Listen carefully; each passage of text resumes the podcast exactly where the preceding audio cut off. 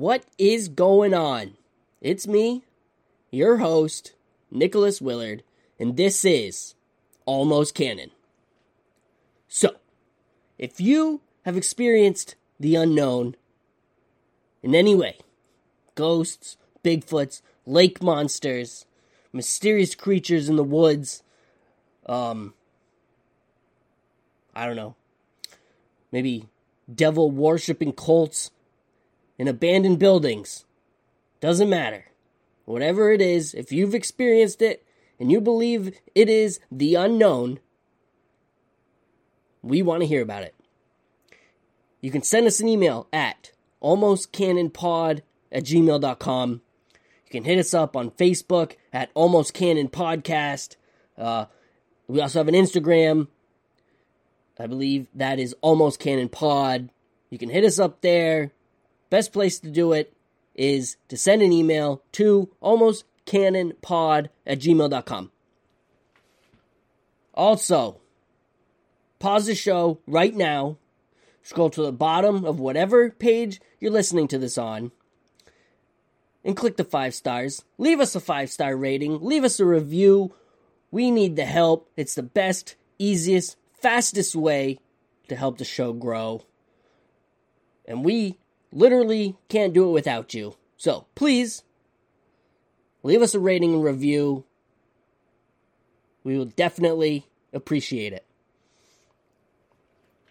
Now, this week has been crazy. I had one interview set up about, you know, this haunted house. I don't even want to get into it because they're, they're, they're supposedly going to come back on. It's a great story. Um...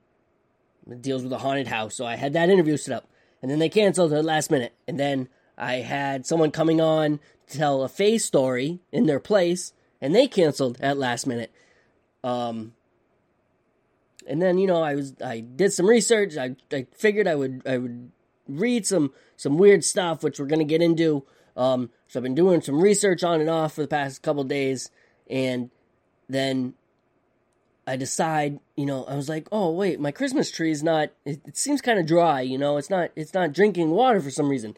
So I, I'm messing around with that, and it falls over, knocks everything over, the water spills out, huge mess, right, huge mess, and then obviously I put it back up, and I couldn't get it up properly, um, so I fought with that for the last, I don't know, two hours maybe, um, and I did that all on top of an eleven-hour work day. So, I'm recording this week's episode at the last second, at the last hour of the day. It is eleven o'clock. Let's get into it.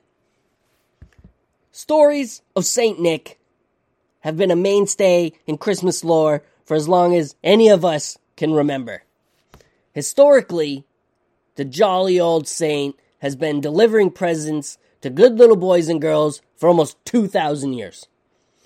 Uh, now, two thousand years is a long time. No doubt long enough to develop some sort of well-oiled, super-efficient sorting and delivery machine.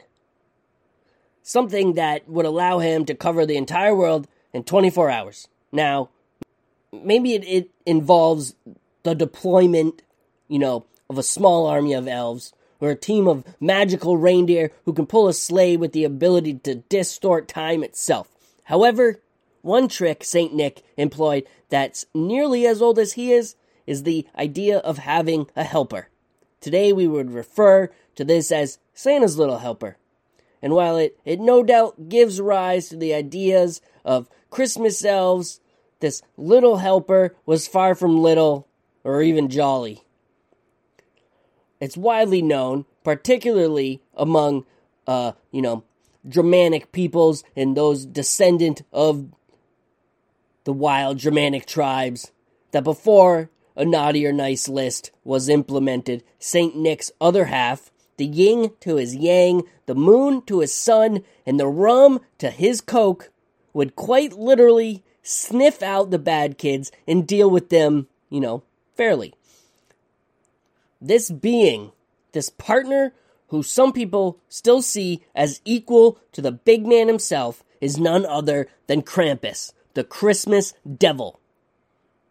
So who is Krampus? Or better yet, what is Krampus? For starters, his name is made up of the German word Krampen, meaning claw. And he is not only one of Saint Nick's helpers, but his partner. He's said to be the son of the Norse god Hel, as well as the offspring of Cernunnos, the master of the wild hunt.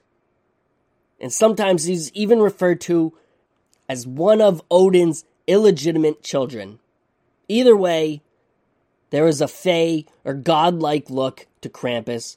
While Saint Nick retained his human form once he ascended, Krampus, never being a human, is depicted as a demon-like entity with long, spiraling ram's horns protruding from his head, a wicked, animalistic face complete with an unnaturally long tongue. His torso is hidden within his festive red and white coat, and he's said to have the legs and feet, or should I say hooves, of a goat.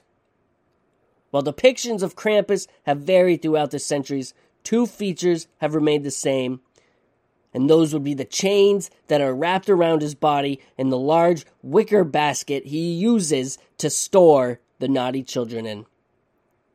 As I alluded to above, Krampus is seen as Saint Nick's other half, while Santa Claus gives treats and presents to the good little boys and girls of the world. Krampus punishes the bad ones.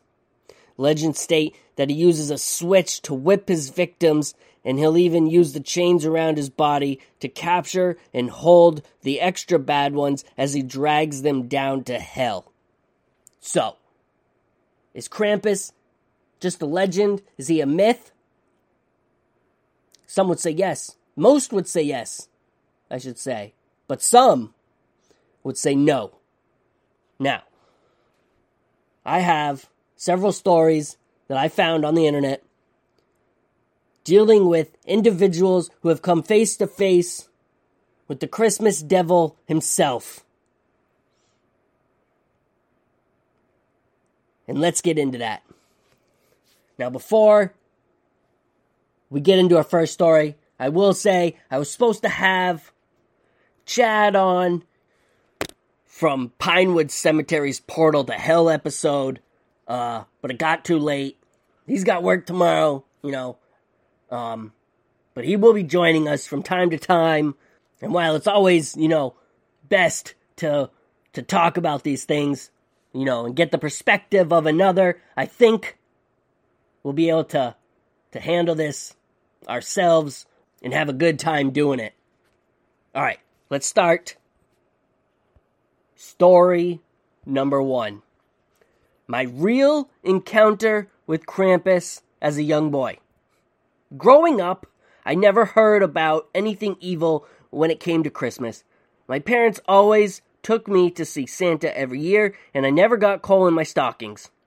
I believed in Santa up till about age nine, so every year I always acted super good in the months leading up to Christmas. You know, as a kid, you want to get as many presents as possible. I still remember the excitement I would get every year. That same year, my parents worked a lot of late nights, so they would always leave me with my older sister, who was sixteen at the time. I never really got along with her, until now, as we're now adults that don't live with each other. My sister was especially mean that year, inviting her boyfriend over most nights. I would threaten to tell Mom if she brought him over again, and my kid mind would make other ridiculous threats, such as the fact that I would tell Santa so he would put coal in her stocking because she wasn't following the rules. One day, she had enough of my bickering and retaliated. She started out with, "You know what's even worse than getting coal in your stocking?" Of course, me being a curious little boy, I pressed her for information. What's, what's worse?" I would ask, with a tough little attitude. Then she said it. Krampus. I remember the nerve it struck when she said that name. Of course, I didn't know who or what Krampus was, but it just sounded bad. "What's Krampus?" I probed. I still, I can still see her evil grin ingrained in my memory when she told me. You know Santa isn't real, right? I always had a sneaking suspicion, but of course, I asked, what do you mean? Don't pretend you don't know. Mom and Dad buy all your gifts, and the guy you go see at the mall that you call Santa is just a man in a beard doing a job. I wasn't really surprised. This just confirmed my skepticism of Santa. But do you know what is real? She continued. Krampus, the evil spirit that comes and takes little boys like you to the underworld. My impressionable mind believed every word she said, and I was terrified. He comes and takes little boys that tattle. All you need to do is tattle three times during the Christmas season, and Krampus, the Christmas demon, comes and gets you. Her twisted little mind even brought up two other times I snitched on her for something stupid within the past week. This alone freaked me out, because a week later, I tattled on her for eating my Pop-Tart off my plate. After I tattled, I thought about what she said the week before. The true legend states that Krampus comes to punish children who misbehave, so my sister had twisted the story in her favor. Anyway, here's when things got weird. This was the same year I realized I was attracted to women. I was in my parents' room one night when they were gone. I was looking for batteries for my R C car and went snooping through drawers. Lo and behold, I found my dad's Playboy stash. I looked through that little thing for a good half hour before putting it back. This was a busy Christmas season. The same year I realized Santa was not real was the same year I discovered women. At that point, nothing had happened with Krampus, so I had chalked up the story to my sister trying to scare me. But I think looking at that magazine was a big mistake, and to this day, the reason why I got a visit, it was the same night. If I'm not mistaken, Christmas was just days away. I woke up in the middle of the night, extremely thirsty. The house was pitch black, except for an overhanging microwave light in the kitchen. I got my water, then headed back towards my room. It was at the very moment when I heard a noise on the roof. I remember thinking, if I was second-guessing myself about Santa being real or not, I whispered to myself, Santa? I walked towards the window and saw what I thought was a deer outside the window. I thought maybe the noise came from the deck and not the roof. Maybe the deer had walked on the deck and jumped into the yard. But I took a closer look and then realized I may not be looking at a deer. It turned around, revealing its really large body and glowing red eyes. The antlers were not antlers, but horns. I remember thinking that it looked like Beast from Beauty and the Beast. I was frozen in fear as I saw the creature start walking towards me. We locked gazes. Then he smiled, his teeth razor sharp.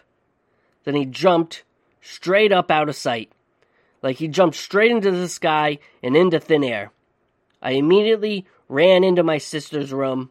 I shook her awake in a state of fear, explained that I just saw Krampus.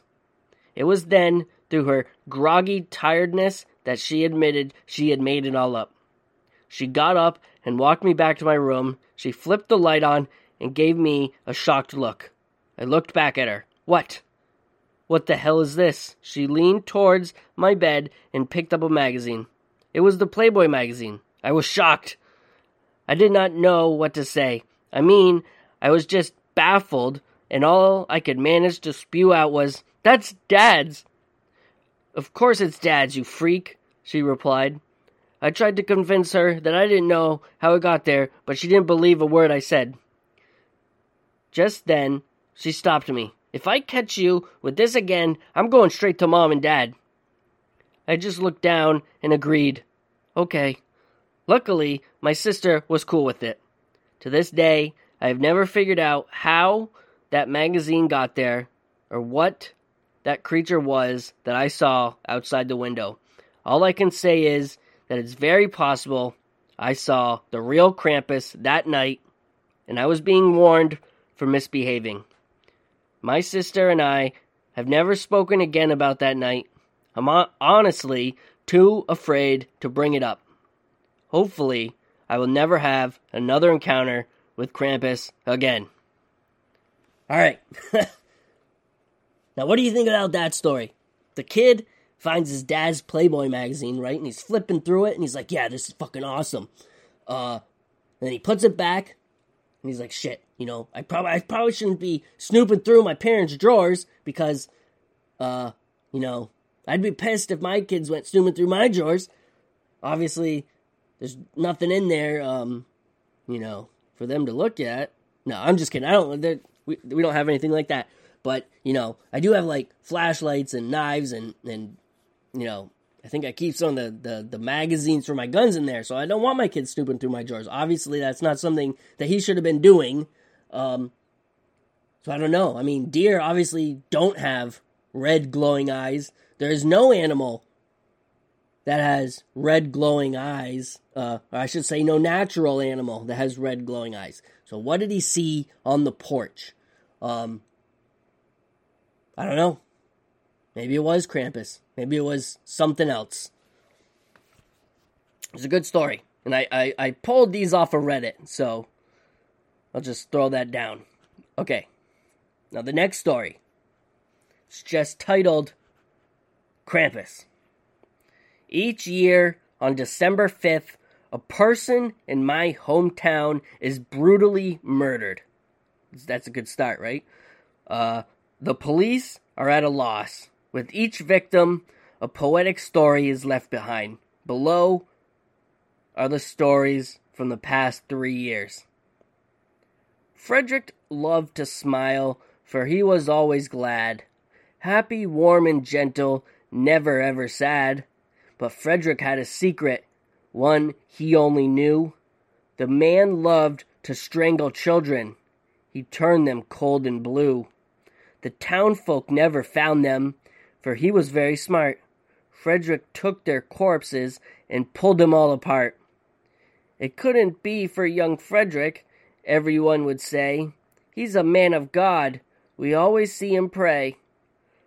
The cold night came, and Frederick rested his head, but soon he heard a scratching underneath his bed. Frederick trembled as he looked. Oil lamp in hand, on his bedroom floor, the demon had a plan. Away with you, beasts!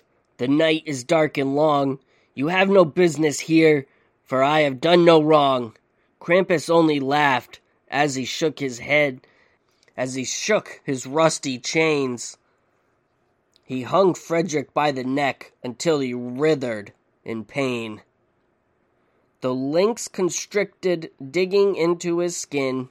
Frederick then cried out, paying for his sin. He begged and pleaded until his final breath. With a beautiful snap, Frederick bled to death. Krampus hung him out to dry, and all the townfolks began to cry. But not the children, for now their souls were free. And under Frederick's body, the phantoms danced with glee. Ha ha ha ha ha! Alright. Poem two. Greta loved herself more than she could bear. She never had enough and could never ever share. Want was never more. It was only need. Her envy grew and grew, and with it came her greed. Greta needed more. But money wasn't flush, so she stole from her family. It gave her quite the rush.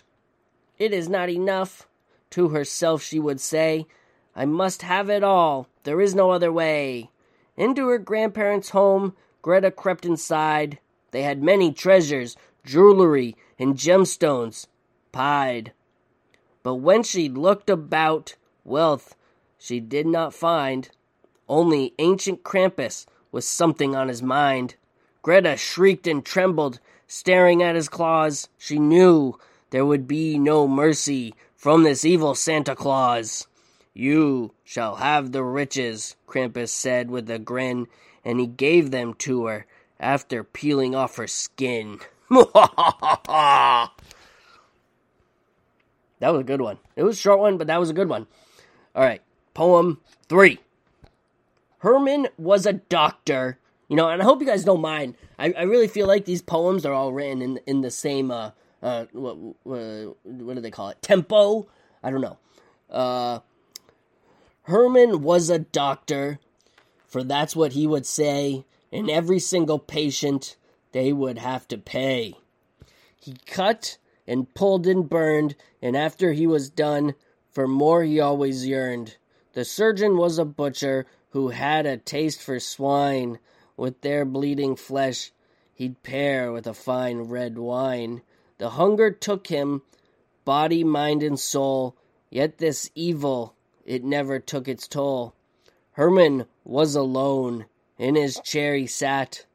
All of this human meat had made him very fat.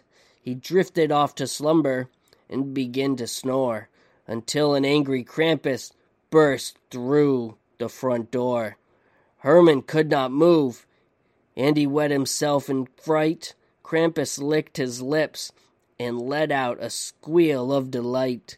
First he gouged out his eyes, and Herman could not see. Then Krampus filleted his tongue. It was tender as could be. Christmas is joyous, full of love and cheer. But you must remember the one that we all fear. So be kind to one another, show love and heed this text, or Krampus will find you, and you will certainly be next. That one got that one got kind of uh, um, uh, yellow jackety. So, so yeah, those were the three poems. Oh, hold on, there, there's there's there's a little more. The police are seeking any information that may help them bring the killer to justice. As of this morning, three more bodies have been found in a neighboring village. Hmm. Well, they got a serial killer on their hands. Or, maybe it's just Krampus. Alright. Alright, so, our third and last story of the night. And then I can get into, I'll uh, probably end up getting into a couple other ghost stories that I got sent that are, uh, they're they're pretty uh, interesting. Um, all right, it's called Krampus is Coming. I was only a child when I saw Krampus. My family had just immigrated to this country. We had left our very earthly possession behind, but the memories and stories of our homeland followed us on our journey. Once we arrived, we immediately settled into the, into the same ghetto that so many others from our Euro- Eastern European village had. Uh, a decrepit row of four-storied slums along the alleyways that was more sewer than street. Our father, during the few hours that he was home from the mill, said that we were better off here, uh, but my sister and I missed the deep forests and high mountains that we had played in only a short time ago. Even when I tried to imagine myself back at home, my real home, the noise of the city always broke through my thoughts and brought me back to the alley, alleyway. You know, it's really hard not to read this in some sort of, like, poetic rhythm. Uh, my mother tried her best to remind us of her old life. Often, as my sister and I were crawling into the bed that we shared, she would tell us the stories. The same stories that she said her that her mother had told her. Uh, some of the stories were exciting, others made us laugh, but a few terrified us. The most awful story she told of an evil one who would come from the deepest parts of winter to kidnap naughty children. We shuddered as she told us of how it would torment children just like us, and sometimes we would even pretend to fall asleep in the desperate hope that she would just stop. But she always finished the story. Our father would often tell her not to fill our heads with such horrible things, that some tales from our homeland should remain there. Mother, though, would shake her head and quietly insist that it was dangerous to forget where we had come from. Our lives continued like this for the next several months. I had believed that I would eventually come to see our forgotten alleyway as home, but its sense of uh, foreignness persisted. In fact, it felt as though hardly anything had changed. Since we arrived, our, lo- our lives had neither improved nor gotten worse, and I still felt like an unwanted stranger in my own neighborhood. The only thing that had changed was our behavior. My sister and I had recently begun getting into trouble more often. We never meant to hurt anyone. It was just that we had so little, and sometimes we had to steal if we wanted to eat that day. Usually, our misdeeds were my sister's idea, and I followed along. I guess one always looks up to the, the older sibling. I never believed that our petty crimes would ever have serious consequences, but looking back now, I can see that we were walking blindly down a dark path. I can even remember when things took an ominous turn. Ever since All Saints' Day, our mother had been warning us to do good, to be good little girls. Now, uh, break time. All Saints' Day, and I'm sure I'm I'm sure I'm not the only one who actually knows this. All Saints' Day is uh, the day after Halloween, hence why it's called All Hallows' Eve, right? Okay. She pleaded with us to stop our bad behavior. I remember her crying a lot. Early in December, my sister got caught stealing a piece of fruit, and I thought my mother's heart would break. She began to shake and pulled her rosary beads from her pocket. For the rest of the night, she clutched the beads tightly and desperately repeated her prayers. When I finally asked her what was wrong, she paused just long enough to glance out the window and hissed, "He knows. He knows. It might be too late." I didn't know what she meant, but I was scared. My sister didn't seem to care. The days passed and the temperature dropped. It was the night before Christmas, and snow had begun to fall.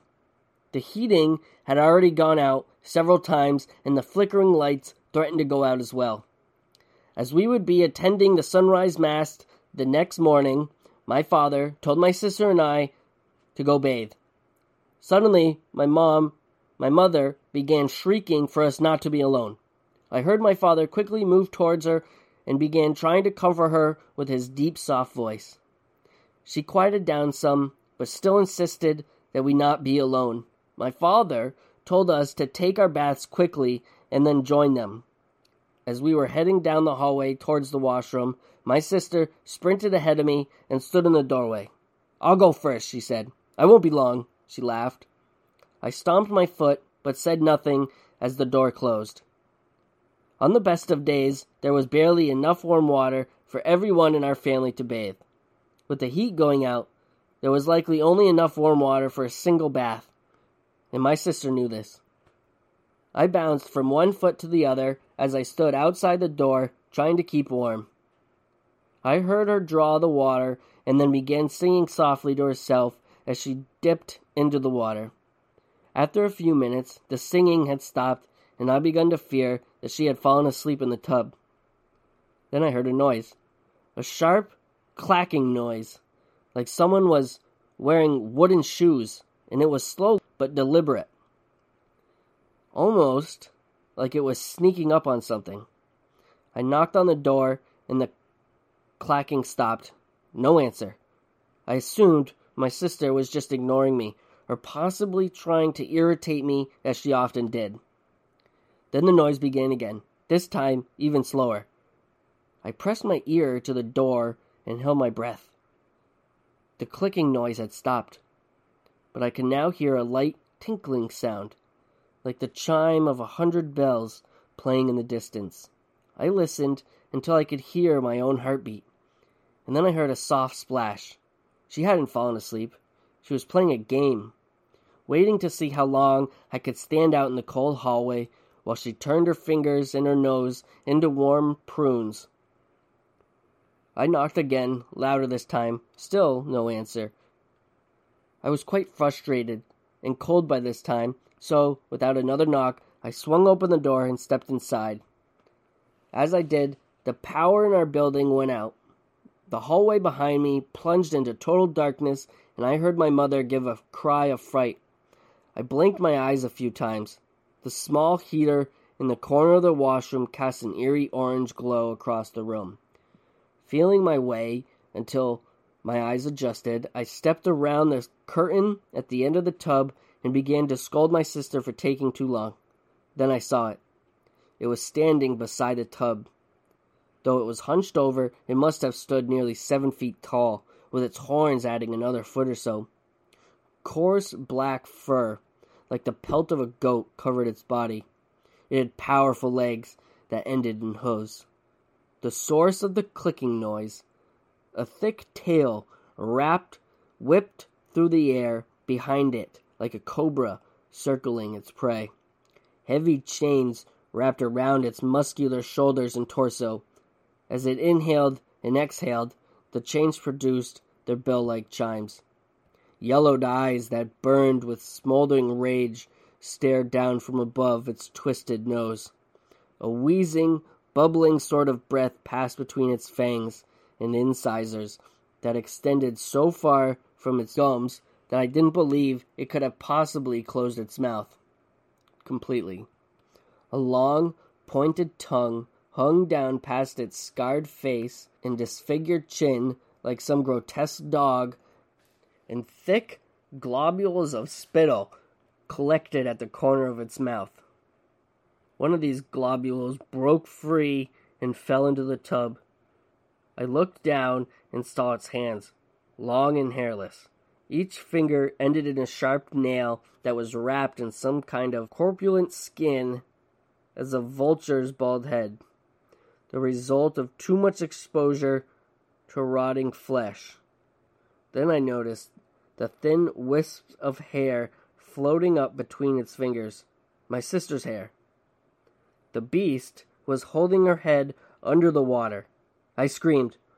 Only at this point did it look at me. It was not alarmed, but rather seemed almost whimsically bemused, as if I was asking it a riddle that it already knew the answer to. Looking directly at me, it stood up to its full height. Its horns now brushed the ceiling. As it stood, it lifted my sister out of the water. My screams caught in my throat, and I began to choke. It held her with a single hand, each of its five sharp nails having pierced completely through her body. Strangely, the only coherent thought that passed through my mind at that moment was the hope that my sister had already drowned and could not feel the pain. The beast took a step towards me and gave a dry, shrill laugh that sounded like an animal being strangled. It held my sister out as if I was, as if it was cruelly offering her body to me. Then we both heard the footsteps in the hallway. My parents were running to see what was the matter. The beast quickly wrapped its heavy chains around my sister's lifeless body and cinched her to his back. Then, with surprising agility, it threw open the window and leapt onto the narrow ledge. It bounced there for a moment, and then turned to look at me one last time. Our eyes met, and in that moment, it burned the full horror of itself into my very soul. Then it leapt from the ledge and disappeared. My parents were already in the washroom before I realized that the beast was gone. They held me tight and began to ask what was the matter. I could not speak, but only pointed towards the tub and then the window. My mother was the first to notice my sister's clothes laying beside the tub and instantly ran to the open window. I heard her scream curses in our own language at the darkness. Then she collapsed and my father ran to her, begging for someone to tell him what was going on. My mother was near to fainting and could only point to the hoof-like print in the snow upon the ledge and speak a single word. Krampus. I don't remember much after that. Four days later, my sister's body was found by a sewer grate. There was no investigation, no arrests made. To this society, she was just another dead immigrant child, no different in their eyes than a drowned sewer rat. Not that it mattered much. No manhunt would ever turn up that creature, which was not a man. I am old now. Over the years, I have seen all my friends from that hellish ghetto die, some of them in horrible accidents, yet I have always found some measure of peace with every one of their deaths. I do realize that death is inevitable, but there is one fact that keeps me from finding peace with my sister's death. When the police officer came to visit my family, he said that my sister had only been dead an hour before they had found her. Dun dun dun. Now that that was a def, that was a good story. I don't I don't know what you think. That was probably my, my favorite out of all of those, you know, those three stories. The first one was kind of like, meh, maybe it's Krampus, maybe it's not. The second one, I got some serious uh, uh, serial killer vibes. Um, I don't, I don't know. I've never, I've never heard of. You know, obviously these these are, are Reddit stories, so who knows? They're maybe they're real. Most likely they're just, you know, stories that I pulled off of No Sleep. But um, this one, this one rings true to me. There's something about this. Uh, I don't know. Maybe it's just the, the, the emotions she put in her words. Now, maybe she's just a good writer. Um, but there is something about this last story that that that I want to believe. So, so yeah. That's, those are, are three stories of Krampus. Remember, tell your children to behave, because you don't want them to end up like our little author's sister, do you? You know, and like I said in the beginning, Krampus goes back, you know, centuries. Um, the idea of Saint Nick having helpers goes back almost as long as, as he's been canonized. And Krampus would be a figure that was written about, I, I believe, starting around uh, the, the sixteenth century, so the fifteen hundreds, around then, um, which is which is quite, you know, a bit of time. But while, you know, these these these stories and the lore of Krampus and Saint Nick, it all seems, you know, fun and games. Krampus himself is most likely pulled from, you know, Germanic pagans, and even um, maybe even like like Celtic and, and stuff like that. So, so who knows?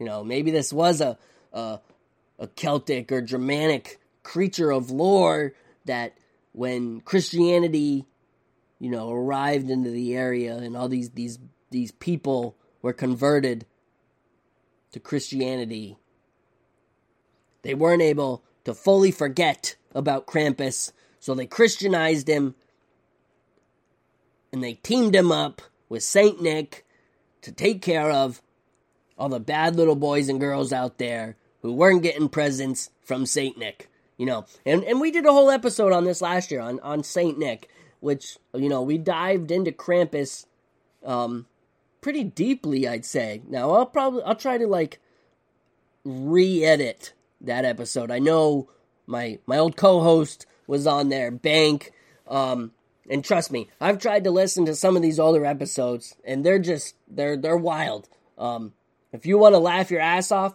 go ahead and listen to them. If you want to actually hear a coherent um, story, um, or just something coherent at all, anything, if you just want to listen to actually, if you actually want to listen to something, you, you probably shouldn't listen to those. So I'll, I'll try to re-edit that that that episode and put it out, because uh, it is interesting. I mean, I the the whole history of Saint Nick and his his helpers and Krampus um, is is definitely very interesting. Saint Nick is definitely an interesting um, historical figure. I mean, he is a historical figure. He was a real real person. So so yeah, those are my Krampus stories. Um, I hope you enjoyed them. I know, I know, I definitely enjoyed the the last two, the the, the three poems, and and the the sister that that gets taken. But but yeah, so I do have a couple quick stories to go over, you know, just to just to throw in bef- before we get out of here. You know, they're n- nothing too long or in depth, because I am hoping to get at least one of them, hopefully both of them. They both said that they would come on. Um, one of them was, was pretty busy, and I don't know if I'll ever actually get her to come on, but the other uh, is willing to talk anytime. I just have to get over there. Um, so one story that I can think of off the top of my head that, you know, I I'd reached out and I had asked people for, for some paranormal stories, and this one person goes on to tell me a story about how, actually, she went on to tell Uh, the whole Facebook page about this story. Um, you know, and, and I've said this in the past, you know, if you're going to send me, if you're going to respond to one of these, um, you know, outreaches that I do on these, these Facebook pages, just please send me a message. Don't, don't post your story on the page feed. It, they're just hard to keep track of and remember. But, um, but yeah, she, she went on to tell me a story of how she was riding with some friends down this back road, um, I guess past this old, she says that it looks like Stonehenge. Now, I, I kind of know the area. I don't know what she's talking about. Um, but she, she sees a Grim Reaper-like figure step out of a portal, walk across the field, take a hold of, I don't know, she made it sound like she, she made it sound like this figure ripped the soul out of someone's body and then dragged the soul back across the field in, and then back into the portal. I don't, I don't know. That's, I mean, that's really all I got. I, that's why I obviously want to have her back on the show so she can uh, talk about this some more, because that is, that's crazy. Like, what, what the hell did she see? Um, I don't know. Was it the real Grim Reaper? Did he come through some sort of portal, to a portal from hell to collect his souls? I don't know.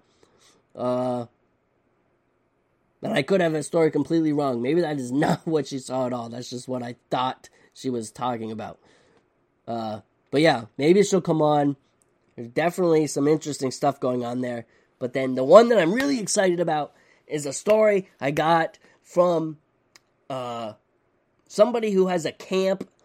I believe they said it was on Shadow Lake. Now, this is up northern Vermont, uh, in an area, I believe, Concord, Vermont, I believe. Now, he has an encounter with a Sasquatch, right? And he's at his camp. But he's not sleeping outside. He's not sleeping in a lean-to or a tent. I'm talking about a lake house. He's got a lake house, right? Or his family does, and he's staying at his family's lake house. This was, I think he said this was back in the seventies. So he's sleeping on a bed. I think this is like when him and his wife first got together. So they're sleeping on a bed. Then he says the mattress is on the floor. Um, and he wakes up at three o'clock in the morning. And he's practically face to face with a Sasquatch, with a Bigfoot, that is inside the room, squatted down, looking at him. And the Bigfoot, Sasquatch, realizes that this dude just woke up, slowly gets up, walks out of the room, hits his leg on the way out. I don't know. You know, I hear you hear a lot of... Sto- Obviously, you hear a lot of Bigfoot encounters. I mean, you hear them all over the place. Now, I don't necessarily hear a lot of stories where the Bigfoot is actually inside someone's house or someone's cabin, you know. You don't even hear them get really being inside tents or campers or anything like that, right? So what was going on? I don't know. Very interesting. I am going to get a hold of him. I literally just need to, um, I'm thinking get some sort of portable mic, microphone or, or voice recorder. And when I get that, I will go over and I will interview him. I will talk to him about this encounter. It's very intriguing. And, and another thing that actually makes this encounter really cool is that I had somebody else who had a camp on another lake nearby who was four-wheeling in the woods, and they took a picture of a bare foot in the mud. Now, I had shared this picture long ago, uh, and people laughed at me. They said that it was too small. That's not a big footprint. You know, it was, it, it and it was a f- small foot. Maybe it was a ju- juvenile foot. I don't know. Uh, but now that I'm getting this story from this other dude, who was also apparently friends with the game warden in the area, who's been game warden, he says, for thirty, forty years, something like that. And this game warden apparently gets reports of Sasquatch all the time. So I don't know. I, I really don't know. I mean, there's got to be... There's got to be something up there. And and the fact that this Sasquatch was inside um, his his his cabin is just amazing. And, and he felt him knock his foot as he walked by. So, I don't know. Hopefully, he's got more to say uh, than what he wrote in the email. However, I don't believe he knows how to use Zoom or, or any of these online, you know, apps that we can use to communicate. So I, I, I'm going to have to go to his house, set up my stuff. That's what I'm saying. It'd be nice to get some sort of portable microphone uh, or voice recorder and, and record his story. So hopefully I'm I'm doing that. Uh, the beginning of the year, it's definitely top of my my agenda. So, so yeah. Two more quick things here. Um, two more people that I'm going to be having on for future episodes.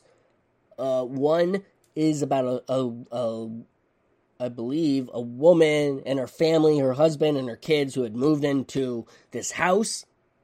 Um, you know, the rent was super cheap. The house was super nice. Well, turns out it was haunted. Go figure. Um, and then next week I'll be having on someone who has probably one of the best paranormal stories I've ever heard. Now, and I've heard a lot of stories. And this one was just like, holy shit. Like, this is a this is a, an intense, crazy story. Um, and it's even it's even got like paranormal and true crime mixed together. So it, it it's great. It's got everything you, you'd ever want in it, right? Uh, and then at the end of the month, I'm going to be having Uh, Tom Pollard back on, and we're going to be talking about the Yeti. You know, he's a mountaineer, he's climbed Everest, he's summited Everest, he's been to the death zone multiple times. This man has explored the territory of the Yeti. Now, he's never seen one, or at least he's never told me that he's seen one. Um, however, he can give us firsthand and you know, information on what it's like, you know, what the Himalayas are like. Obviously, I've never been there. I've seen him on T V. That's as close as I've ever got to him. He's set foot on the ground, so we'll see. You know, I wanted to get this episode in before Christmas. I don't think we're going to have time. You know, I, I really want to get uh, this this lady's story out next week, so I'm going to do that instead. However, you know, it's Christmas time. A lot of people like Rudolph the Red-Nosed Reindeer. And what's in Rudolph? The Bumble, the abominable snowman, which we would know as the Yeti. So I figured doing an episode on the Yeti, getting Tom to come back on. He's a great speaker. He's he's just, he's a, he's a wealth of information. He's an all-around good guy. Getting him on to talk about the Yeti, I figured would be would be fun. So you can look forward to all that. You know, we got a lot going on. Maybe I'll even whip together, you know, a bonus episode with some of these stories from uh, Claremont, New Hampshire. Um, I probably got some from, a couple more from Brattleboro, Vermont, uh, that I haven't put out yet. So maybe I'll do that. I don't know. And if I do, then you can look forward to that. And I'll probably have Chad on to talk with me about that. Um, but yeah, Krampus. Make sure your kids are behaving. You do not want them uh, to wind up in a poem, or to drown in a bathtub, or to find your Playboy stash. So, that definitely sounds almost canon to me.